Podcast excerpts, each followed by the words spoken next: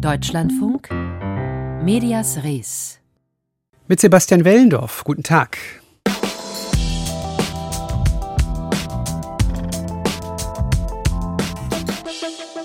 Zwei extrem gegensätzliche Figuren des Journalismus haben wir heute im Angebot hier in Medias Res. Gegensätzlich, wenn wir zum Beispiel die moralische Messlatte ihrer Arbeit anlegen, aber auch wenn es um ihre derzeitige gesellschaftliche Wertschätzung geht. Einmal den Robin Hood des Journalismus, Günter Wallraff, dessen investigative Hinter- und Untergrundrecherchen vielfach gewürdigt wurden. Am Wochenende wird er 80 Jahre alt. Ja, und dann die journalistische Persona non grata, der Mann, den alle deutsche Medien gern vergessen würden, aber nun kommt auch noch ein Film über ihn ins Kino.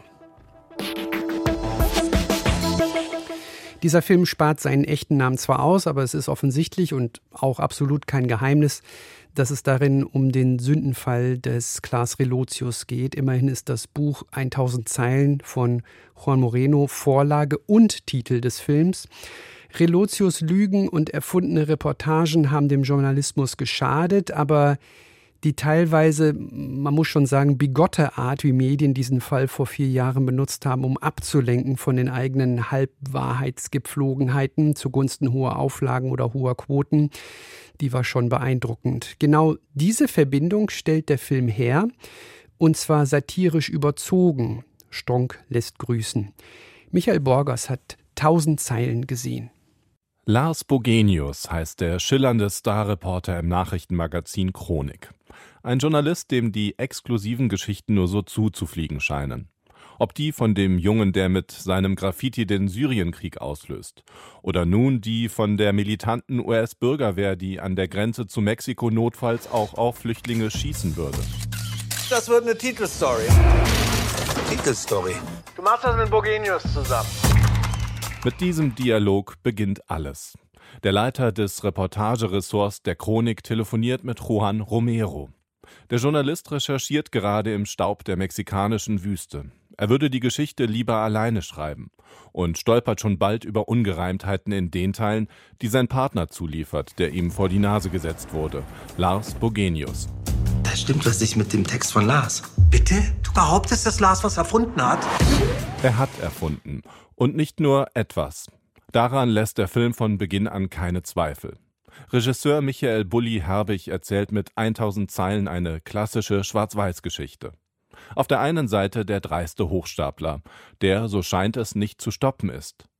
Doch dann ist da Romero, gespielt von Elias Mbarek, dem genau das am Ende gelingt. Ein ehrlicher Einzelkämpfer, der gegen alle Widerstände das Verlagshaus der Lügen zum Einstürzen bringt. Es ist natürlich so, dass das schon ein extrem seltsames Gefühl ist, wenn da plötzlich Elias Mbarek äh, steht und auf der großen Leinwand zu sehen ist und eine Frisur trägt, die meiner nicht ganz unähnlich ist und eine Geschichte erzählt, die ebenfalls meiner nicht ganz unähnlich ist. Sagt Juan Moreno. Er wurde 2019 als Journalist des Jahres ausgezeichnet. Seine Recherchen hatten Klaas Relotius und mit ihm Missstände beim Nachrichtenmagazin Spiegel entlarvt. Der Fall Relotius gilt bis heute als einer der größten deutschen Medienskandale. Moreno schrieb diese, auch seine eigene Geschichte im Buch 1000 Zeilen Lügen nieder, die inoffizielle Vorlage für den neuen Kinofilm. Aber wie nah ist die dort gezeigte Fiktion dran an der wahren Wirklichkeit? Vieles würde in einer Art Unschärfe verschwinden und deshalb etwas anders dargestellt, erklärt Moreno. Aber ich glaube, was schon möglicherweise gelingt äh, bei dem Film, und äh, ich habe das, um ganz ehrlich zu sein, auch nicht unbedingt erwartet, ist, dass es so ein Gefühl für das gibt, was damals passiert ist und vor allem, was das Ganze für den Journalismus bedeutet. Moreno spricht von einem Anschlag auf den Journalismus, auf die Ware, mit der Journalistinnen und Journalisten handeln würden. Und dann gab es da jemanden, der hat äh, diese Ware ziemlich äh, ruiniert. Redaktionsstrukturen und Arbeitsweisen, die genau das möglich gemacht haben. Das ist ein Problem, das aus Sicht der Medienwissenschaftlerin Joan Bleicher noch schwerer wiegt. Wie das Redakteure vor einer Reportage bereits Vorgaben machen, welche Personen sollen im Fokus stehen und welche Themen und Ereignisse sollen dargestellt werden. Fakten mit Mitteln von Fiktion zu veranschaulichen. Das habe in den USA schon lange Tradition und nenne sich New Journalism. Und das sei auch in Ordnung. Es müsse aber transparent gemacht werden und dürfe dabei nicht die Grenzen zur Fälschung überschreiten, so Bleicher. Die Wissenschaftlerin glaubt deshalb auch nicht, dass mit der Relotius-Affäre alle Probleme verschwunden sind. Das ist ein traditioneller Konflikt, der den Journalismus schon sehr, sehr lange begleitet und der immer wieder auftritt. Und daher vermute ich, ist es nicht möglich, aus diesem Skandal zu lernen, weil diese Orientierung, dieser Versuch, den Journalismus populär zu halten, nach wie vor erhalten bleibt. Und dass solche Geschichten dann den Stoff für die Kinoleinwand liefern. Auch daran werde sich so schnell nichts ändern. Bleicher erinnert an die Unbestechlichen, die Verfilmung der Watergate-Affäre. Diese Heldengeschichten verschleiern natürlich den trögen Redaktionsalltag, äh, aber es ist ein etabliertes Muster und das gab es vorher auch schon in der Literatur. In dieser Linie stehe nun eben auch 1000 Zeilen. Die Geschichte des journalistischen Hochstaplers Lars Bogenius alias Klaas Relotius. Eigentlich ein Tiefpunkt für den Journalismus, aber in der Kinoversion vor allem die Heldengeschichte einer Enthüllung. Ja, klar, Hollywood. Der Film Tausend Zeilen nach Vorlage des Buches Tausend Zeilen Lüge von Juan Moreno. Heute ist Kinostart. Michael Borgers berichtete.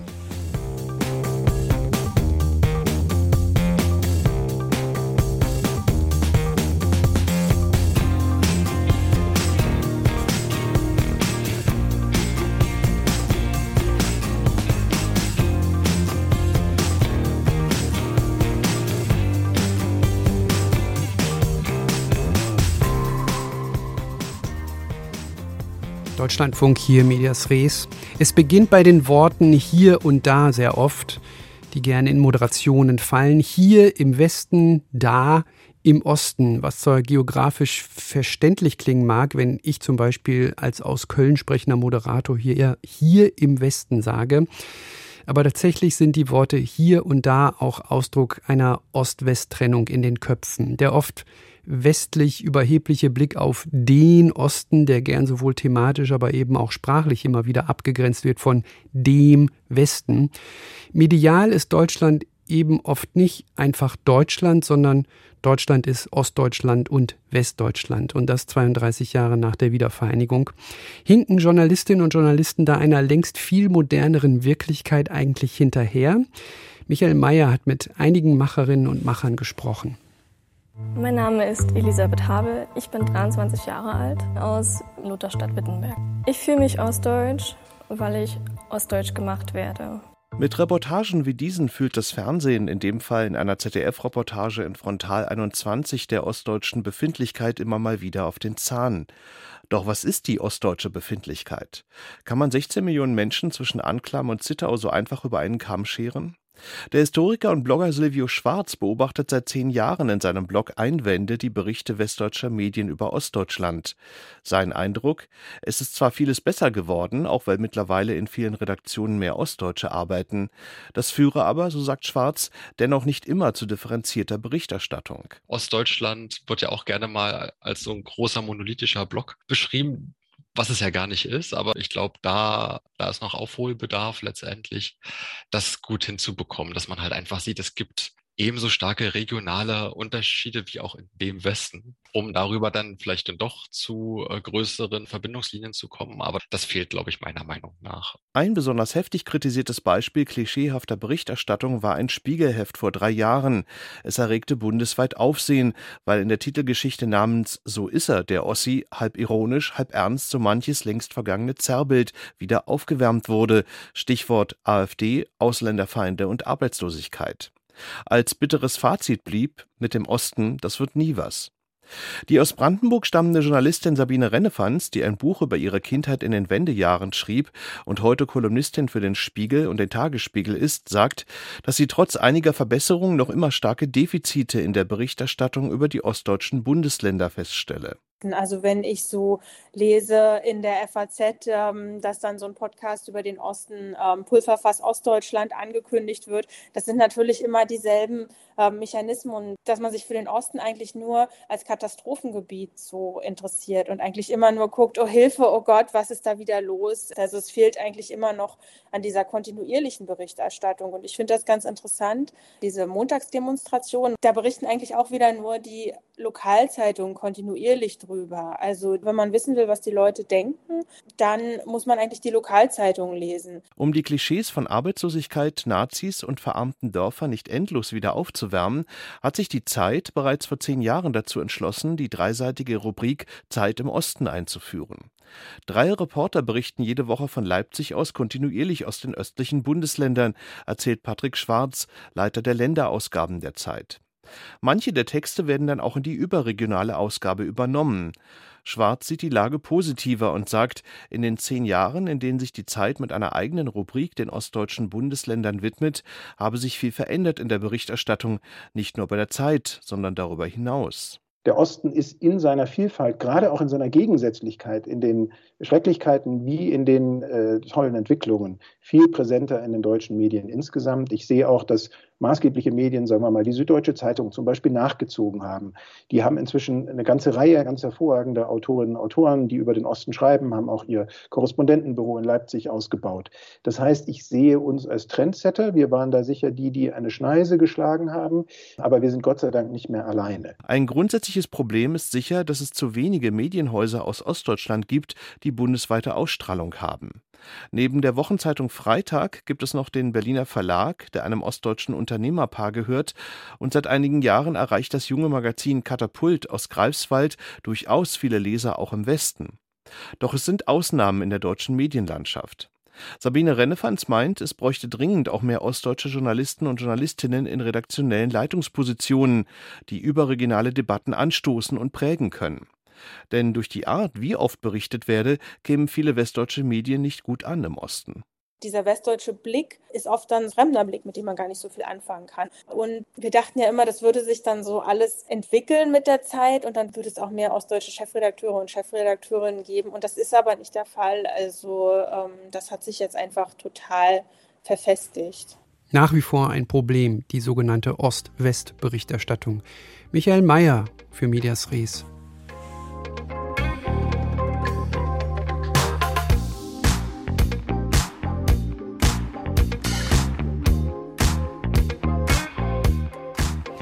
Wie überzeugt von einer Sache muss man eigentlich sein, wenn man freiwillig so einen Job macht? Das habe ich gedacht, als ich Günter Wallraffs ganz unten gelesen habe als Jugendlicher.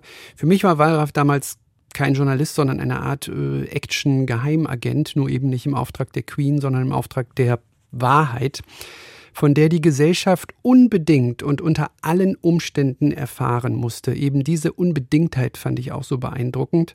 Heute ist Günter Wallraff eines der prominentesten Gesichter des investigativen Journalismus. Er hat daraus nicht zuletzt bei RTL eine Art Eigenmarke gemacht. Am Samstag wird er nun 80 Jahre alt. Brigitte Baetz berichtet über seine Karriere und sie beginnt mit dieser berühmten Wallraff-Recherche.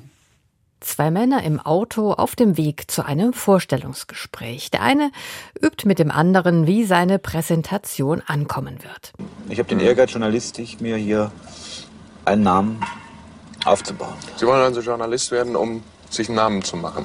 Nicht unbedingt einen Namen zu machen. Ich sehe Damit dieser, Ihr Name bekannt wird? Das kann irgendwann mal passieren. Aber an erster Stelle macht es mir Spaß, äh, ähnlich wie in der Werbung, mit Worten, auch in dieser genialen Vereinfachung, wie es bei Bild, ich glaube, es ist die genialste, die äh, beste Boulevardzeitung, die man sich mhm. vorstellen kann. Jeder Satz ist eigentlich eine Werbeidee. Die beiden Herren sind Alf Breul, zeitweise Bildredakteur und von den Methoden seines alten Arbeitgebers angewidert, und der Undercover-Journalist Günter Wallraff. Als ehemaliger Werbetexter Hans Esser wird er sich 1977 für dreieinhalb Monate in die Hannover-Redaktion der Bild einschleusen und die zynischen Methoden des Blattes aufdecken. Bis zum Erbrechen ging es darum, Fälschung zu begehen, Menschen zu überfahren, zum Abschluss vorzubereiten und auch die eigene Macht auszutoben. Wallraffs Einblicke in den Arbeitsalltag von Bild schockierten selbst diejenigen, die in den politisierten 70er Jahren ohnehin davon überzeugt waren, dass das Blatt aus dem Springer-Konzern über Leichen ging. Ich habe das erlebt, dass der Chefreporter sagte, wörtliches Zitat, Jungs, macht euch nichts draus. Jeder gute Bildreporter hat schon mal eingebrochen. Ich habe auch schon mal eingebrochen. Zitat Ende. Wallraff hat damals seine Finger in ein paar tiefe Wunden gelegt und hat wirklich zur, ich sag's mal so, Zivilisierung der Bildzeitung ganz erheblich beigetragen. Meinte Jahre später Hans-Hermann Tietje, selbst von 1989 bis 92 Bild-Chefredakteur. Es ist einfach so, dass danach dieses äh, bedenkenlose, wir machen das jetzt mal und Auflage ist alles mit diesen Vorgängen um Wallraff äh, eigentlich erledigt war. Sie erweiterten zudem die Möglichkeiten deutscher Journalisten. Infolge der Prozessserie, in die Springer Wallraff verwickelte, erklärte das Bundesverfassungsgericht 1984, dass Undercover-Recherchen grundsätzlich rechtens seien, wenn ein großes öffentliches Interesse an der Veröffentlichung bestimmter Sachverhalte besteht. Leiharbeit ist der Sklavenhandel dieses Jahrzehnts. Mehr als eine Million Arbeitslose, Ausländer und Deutsche werden von Arbeitnehmerverleihern und illegal operierenden Menschenhändlern angeworben und an die Großindustrie vermittelt. Ihre Not und ihr Elend ist lange nicht zur Kenntnis genommen worden. Doch das änderte sich mit ganz unten. Wallraffs Buch Welterfolg, in dem er seine Erlebnisse als Ali Levin Lolju 1985 beschrieb. In dieser Rolle hatte er sich drei Jahre lang in der deutschen Arbeitswelt bewegt, eben ganz unten, dort, wo Rassismus und Ausbeutung Alltag waren, unter anderem bei Thyssen und McDonalds. Wallraffs moralischer Rigorismus und sein Mut beeindrucken bis heute. Hans Esser und Ali Levenzinho-Jolju waren schließlich nur zwei von vielen Undercover-Rollen, die Wallraff ausfüllte und deren Vorbild heute unter anderem im Team Wallraff weiterlebt. Einem RTL-Format, in dem Jüngere, beraten von Wallraff, Missstände in verdeckter Recherche aufdecken, wie zum Beispiel in Pflegeeinrichtungen. Schon als ich das Zimmer betrete, schlägt mir ein beißender Uringeruch entgegen. Es hat natürlich eine ganz andere Wirkung, eine viel stärkere Überzeugungskraft. Und es erreicht diejenigen, die keine Bücher mehr lesen. Und das werden leider immer mehr. Und von daher ich erreiche auch nicht mehr die eigentlichen Adressaten, nämlich Arbeiter auch in Betrieben. Und dann bin ich auf diesen Sender zugegangen, RTL, und gesagt, ob sie sich so ein Format vorstellen können und auch Werbekunden nicht geschont werden. Das ist im Vertrag festgeschrieben. Ne? Die Einschaltquoten und die Reaktionen auf die Dokumentationen des Team Wallraff geben dem Altmeister der Investigativrecherche recht. Nicht wenige halten Günter Wallraff für den bedeutendsten Journalisten der bundesdeutschen Nachkriegszeit, auch wenn seine Bücher, wie er selbst zugibt, nicht von ihm allein geschrieben wurden. Er selbst hält das für nachrangig und die Öffentlichkeit scheint sich auch nicht daran zu stören. Noch in seinem 80. Lebensjahr ist Günter Wallraff weiterhin Journalist und auch Aktivist für eine gerechtere Welt, setzt sich ein für Opfer der Bild-Zeitungsberichterstattung und versucht bedrängten Kollegen zur Seite zu stehen, wie derzeit Wikileaks-Mitgründer Julian Assange. Der Unterschied, den die meisten Kolleginnen und Kollegen zwischen beiden Rollen, Journalist und Aktivist, machen, ist für Wallraff nebensächlich. Vermutlich auch ein Grund, warum er immer noch mit großer Energie in der Medienszene mitmischt. Brigitte Betz über Günter Wallraff. Am Samstag wird er 80 Jahre alt. Regelmäßig berichten wir hier in Medias Res über die Länder, in denen es am schlechtesten steht um die Pressefreiheit. Die Unterdrücker und zum Schweigenbringer beim Namen nennen ist da ein wichtiger Teil der Berichterstattung. Aber fast noch wichtiger ist es, diejenigen in den Fokus zu rücken, die Widerstand leisten, die trotz Drohungen und Verhaftungen den Mut haben, kritisch zu berichten. Heute schauen wir nochmal nach Ägypten. Auch dort ist Pressefreiheit akut gefährdet. Das Nachrichtenportal Madamasr gilt dort als die letzte Bastion des investigativen Journalismus. Aber jetzt scheint sich die Lage für dieses letzte unabhängige Portal zu verschärfen. Miriam Staber hat die Redaktion und dessen Leiterin besucht. Lina Atalla läuft von einem Meeting zum nächsten. Die zierliche Frau mit den kurzen dunklen Haaren ist eine der Gründerinnen der ägyptischen Nachrichtenplattform Madamasr und die Chefredakteurin. Lina Atallas Büro strahlt Bescheidenheit aus. Es ist ein Durchgangszimmer in den Redaktionsräumen von Madamasr. Die 40-jährige Atalla ist international bekannt für ihre Arbeit, wurde bereits mehrfach ausgezeichnet. I feel this dynamic and huge society ich glaube, dass die dynamische und riesige Gesellschaft in Ägypten das Recht auf umfassende Informationen hat, die intelligente Debatten ermöglichen. Es macht mich sehr traurig, dass Menschen diese Möglichkeit hier nicht haben. Ich finde, dass das genauso schlimm ist, wie kein Essen auf dem Tisch zu haben not having food on the table. Madame Masr publiziert auf Arabisch und Englisch aktuelle Nachrichten, aber auch tiefgehende Artikel über politische, soziale oder ökonomische Themen in Ägypten und der Region. Und Madame Masr gilt als die letzte unabhängige und investigative Nachrichtenplattform in Ägypten. Die Pressefreiheit ist stark eingeschränkt, da sind sich Experten einig. Besonders in den letzten Jahren, seit 2017, 2018, beobachte man eine stetige Verschlechterung, erklärt Christopher Resch von Reporter ohne Grenzen. Also es gibt letzten Endes keine Medienvielfalt in Ägypten. Eigentlich alle Medien sind nah an der Regierungslinie. Derzeit sind ungefähr 25 Journalisten und Journalistinnen im Gefängnis. Und aus unserer Sicht ist Ägypten mit eines der größten Gefängnisse für Journalisten weltweit. Auch die Redaktionsräume von Madame Masr wurden immer wieder durchsucht. Lina Atalla schon mehrfach festgenommen. Außerdem ist die Webseite in Ägypten blockiert.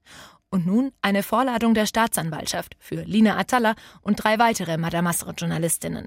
Hintergrund ein Artikel über Korruptionsvorwürfe, Solina Atalla. Uh, Wir haben über Korruption innerhalb der wichtigsten politischen Partei in Ägypten berichtet, die den Behörden nahesteht. Und kurz danach wurden wir überschüttet mit Beschwerden von Parteimitgliedern und Parlamentsabgeordneten der Partei. Die Anklage der Staatsanwaltschaft umfasst laut Madame Masr drei Hauptvorwürfe: Verbreitung von Falschnachrichten, Missbrauch von sozialen Medien und Betreiben einer Webseite ohne Lizenz. Eine Anfrage des ARD-Studios Kairo an die Staatsanwaltschaft blieb unbeantwortet. Christopher Resch von Reporter ohne Grenzen hält die Vorwürfe für unhaltbar. Wir bewerten das als einen deutlichen Warnschuss des Sisi-Regimes an die wenigen unabhängigen Medien, die es überhaupt noch gibt. Und zwar ein Warnschuss in Richtung eure Rolle ist es nicht, Kritik an uns zu üben, hört auf mit dieser Nestbeschmutzerei. Wir von Report ohne Grenzen fordern, dass die Vorwürfe fallen gelassen werden. Und wir fordern einfach auf einer höheren Ebene ein Bekenntnis zu den Menschenrechten. Die Lage für Madame Masr scheint sich zu verschärfen. Und das bedeutet auch eine ganz konkrete Gefahr für Lina Atalla und ihre drei Kolleginnen. Und dennoch, sie wehren sich gegen die Vorwürfe und publizieren weiter. We are fighting not because we like fights, we are fighting because wir kämpfen nicht, weil uns das Spaß macht, sondern weil uns dieser Job wichtig ist. Für mich geht es nicht darum, mutig zu sein, sondern darum, das mit einer Gruppe fantastischer Journalisten und Redakteure zu machen, die die Leidenschaft teilen, dass wir solchen Journalismus weiter brauchen. Ich fühle mich empowered, Teil dieser Gruppe zu sein. Uh, Weltweit bangen Journalistinnen und Journalisten mit Madame Masr und hoffen, dass die Nachrichtenplattform weiter bestehen und das letzte Fünkchen Pressefreiheit in Ägypten aufrechterhalten bleibt. Miriam Staber über die Madame Masre Redaktion und deren Leiterin. Medias Res. Die Schlagzeile von morgen. Mein Name ist Alter vom Pfälzischen Merkur in Zweibrücken. Redaktionsleiter bin ich da. Und unsere Schlagzeile von morgen lautet Zweibrücken als Hochburg von Straftaten. Hintergrund ist eine Studie des Instituts der deutschen Wirtschaft zur Dynamik der deutschen Kommunen und da ging es unter anderem um Kriminalität. Und da ist uns aufgefallen, dass Zweibrücken sehr schlecht abschneidet. Und dann haben wir bei der Polizei nachgefragt und es hat sich herausgestellt, dass zum einen zwei Jahre verglichen wurden, nur 2018 und 2020. Und dann war blöderweise das Jahr 2018 auch noch ein kriminalitätsarmes und 2020 war das erste Corona-Jahr. Da war die Polizei viel auf Streife. Da sind ihnen viele Leute aufgefallen, die mit irgendwelchen Drogen unterwegs waren. Und das hat da dann zu einem exorbitanten Anstieg der registrierten Fälle geführt.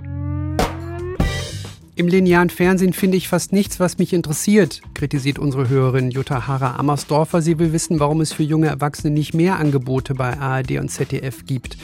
Ist das so? Und wenn ja, warum? Das ist das Thema im Podcast nach Redaktionsschluss. Morgen 15.35 bzw. im Netz. Jetzt gleich im Büchermarkt der Blick auf den nachhaltigen Literaturbetrieb um kurz nach 16 Uhr. Sebastian Wellendorf ist mein Name. Machen Sie es gut.